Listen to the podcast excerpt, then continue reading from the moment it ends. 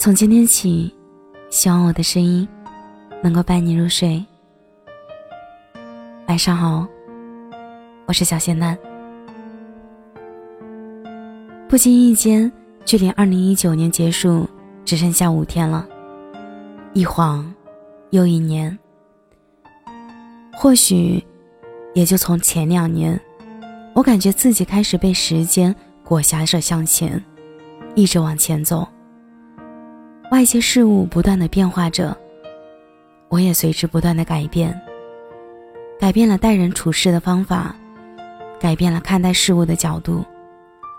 某个日子，突然静下来的时候，才恍然发现，原来二十岁已经走了半路，而三十岁，却也不那么遥远了。我也会开始。拿出曾经自己讨厌的那套大人的说辞，来教导我九岁的外甥。我会开始语重心长的想要讲给他人生的道理。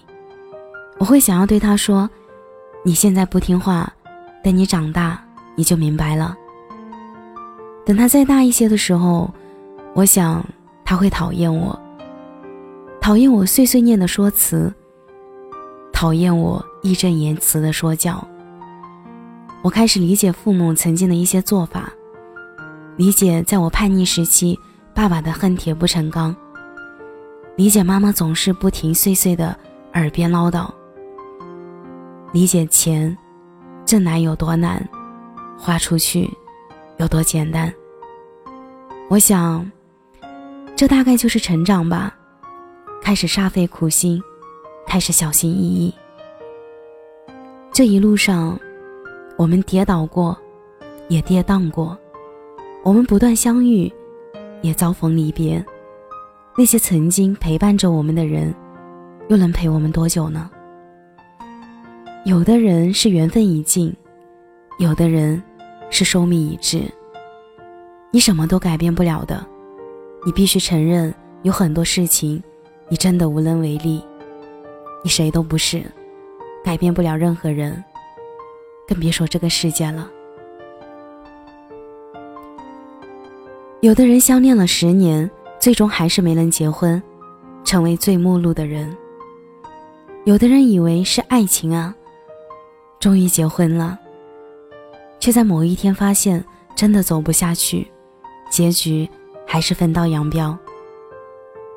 有的人说：“我真爱你啊”，却熬不过柴米油盐。可这些，对以前的我来说，是大伤大痛，是难以愈合的疤。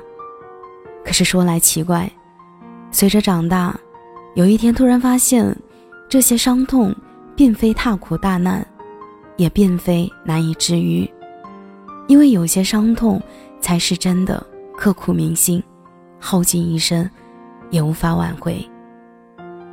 前不久。何炅在一档综艺节目上潸然泪下。一开始，镜头对准一对没有子女的在身边，两个人相依为命的老爷爷老奶奶。当镜头扫到爷爷奶奶放在桌上的钥匙，何炅突然之间失控的流下了眼泪。何炅之所以触动，是因为他在节目中看到了自己家人的影子。当他看到爷爷奶奶用的药出现在自己家的时候，才突然意识到，爸爸妈妈也老了。他想到了自己这些年与家人的聚少离多，恨少不经事，没能多多陪伴父母。爸爸妈妈的身体状况不会越来越好，无论你想怎么弥补，都是错过太多，那种无力感是你没有办法回头的。可更令人心酸的是，往往这个遗憾，你不到这个年纪就永远体会不到。我们就是这么亏欠父母的，而下一代再来亏欠我们，一代又一代亏欠下去，这可能就是宿命吧。人生最大的错觉，就是你以为的来日方长，其实已经时日无多。毛不易在给母亲的歌曲《一荤一素》里唱：“太年轻的人，他总是不满足，固执的不愿停下远行的脚步，望着高高的天，走了长长的路，忘了回头看他有没有哭。在一期综艺节目里，当被主持人问及最让你难忘的是哪一刻的时候，毛不易提到了自己的母亲。他说：“我在实习的过程中，看到过数百个在我面前死去的病人，但第一个在我面前死去的，是我的妈妈。最遗憾的一点是，在我妈临死之前，她觉得她的儿子都是一个不成功的人。而那一年，她只有十七岁。这些痛耗尽一生都没有办法治愈。”一生无法再回头看。他很遗憾，母亲生前他没能成为妈妈的骄傲。他很自责，自己没能早早懂事，让妈妈临走前还在担心他。可惜，人生没有如果。冬日艳阳，夏季清凉。当我感受到这些温度的时候，你都不在我的身边。而最大的遗憾，莫过于拼尽全力越过山丘，却发现无人等候。胡歌在三十七岁生日的时候写道：“不知道你要翻多少座山，淌多少条河。如果很远很辛苦，就不用再到我的梦里，因为远在德国演出。”没来得及看父亲最后一眼的岳云鹏，写了歌表达自己的悔不当初。如果有个直达天堂的电梯，我一定不顾一切去看你，让你看看我的儿女，长得像我，又像你。因为车祸意外失去母亲的谭松韵，曾经在镜头面前强忍着眼泪说：“如果可能。”我希望下辈子你是我的女儿。曾经以为岁月尽头遥遥无期，可谁知早就触手可及。可我们到底要花多大的代价才能认清活着的意义？你的心中有全世界，可对于他们来说，你就是他的全世界。就像阿雅说的那样，没有家长会觉得。自己的孩子是个不成功的人，他一定会觉得你是个很好的孩子，他只是担心你没有办法照顾自己。你知道吗？世事无常，想来别来无恙真的很难。有些人可能是一个转身，就真的再也不能相见。人永远不知道，谁哪次不经意的跟你说了再见之后。就真的不会再见了。你我都应当拼命珍惜，好吧？就这样，你要开开心心的就好，我也是。